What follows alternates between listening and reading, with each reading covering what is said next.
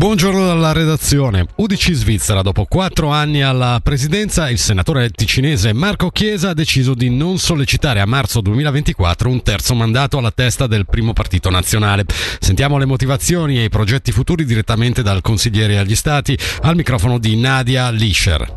Io non sollecito un terzo mandato con la consapevolezza però di aver dato tutto ciò che potevo per far nascere uno spirito di squadra e per far sì che il partito tornasse a crescere dopo le elezioni del 2019. Però non nascondo che tutto questo non era l'obiettivo principale di un presidente. Il mio in particolare era quello di avere una linea politica chiara nell'ambito di temi che mi stanno particolarmente a cuore, penso all'immigrazione di massa, la politica dell'asilo, l'approvvigionamento energetico del paese, e in questo senso ritengo di aver raggiunto lo scopo della mia presidenza. Parliamo dei suoi progetti politici futuri. Manterrà la carica di consigliere agli Stati? Sicuramente sì, sono stato eletto a novembre per far sì di rappresentare l'esigenza del Canton Ticino all'interno della Camera dei Cantoni. Questo è un compito che mi onora e sono molto grato per le persone che mi hanno dato il loro sostegno. Da più parti si parla anche di una sua candidatura al municipio di Lugano. Francamente adesso questo è troppo presto per rispondere, ho già preso una decisione importante, ossia quella di non richiedere questo terzo mandato a livello nazionale. Riguardo Lugano ci rifletterò durante le festività che sto passando con la mia famiglia.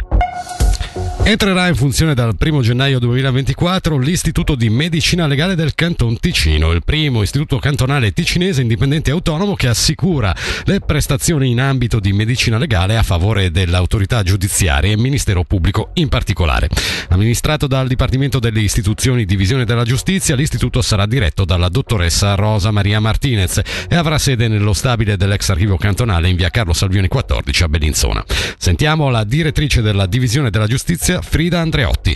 L'Istituto Cantonale Ticinese di Medicina Legale è un istituto appunto indipendente, autonomo, che riprende tutta una serie di competenze necessarie per la magistratura. Penso alle competenze in ambito di medicina legale, quindi il tema delle autopsie, delle visite sui viventi, allorquando, ad esempio, ci sono delle lesioni o appunto anche delle morti violente.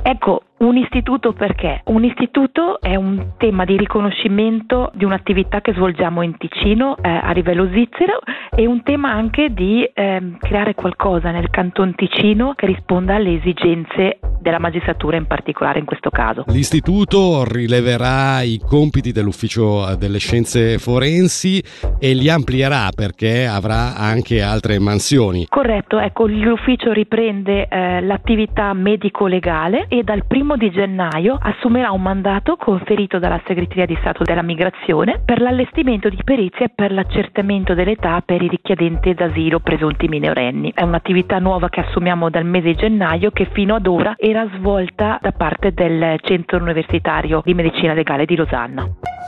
Traffico di droga. Arrestato a Savosa un 23enne albanese residente in Albania. Il giovane è stato fermato, fa sapere la polizia cantonale, il 23 dicembre nell'ambito di un controllo durante il quale sono state trovate alcune bolas di cocaina e bustine di eroina. La successiva perquisizione della camera di albergo dove alloggiava ha permesso di rinvenire circa 100 grammi di cocaina, nonché circa 700 grammi di sostanza da taglio. Sono pure stati sequestrati 3.160 franchi. Il 23enne è accusato di infrazione aggravata alla legge federale sugli stupefacenti e sugli stranieri. Anche quest'anno Locarno ripropone la raccolta degli alberi di Natale dopo le feste. Gli alberelli verranno poi posati sul fondo del lago e avranno così una nuova vita, favorendo la deposizione delle uova da parte dei pesci persici e creando un rifugio affinché le varie specie possano ripararsi dai predatori lacustri. La raccolta, organizzata dal Comune di Locarno in collaborazione con la Società Sant'Andrea Unione Pescatori, con la Società di Pesca Locarnese e con i subvolontari, avrà luogo da martedì 9 a sabato 13 gennaio.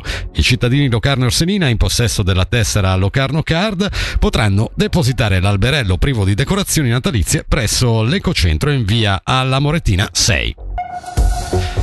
Per la notte di Capodanno torneranno in circolazione i treni Tilo Pigiama, in aggiunta ai convogli regolari, per permettere di raggiungere in sicurezza i festeggiamenti di San Silvestro. Inoltre è previsto un collegamento speciale in partenza da Bellinzona alle 2.13, che arriverà a Lugano alle 2.30, per poi proseguire con fermata in tutte le stazioni del traffico regionale Tilo fino a Chiasso.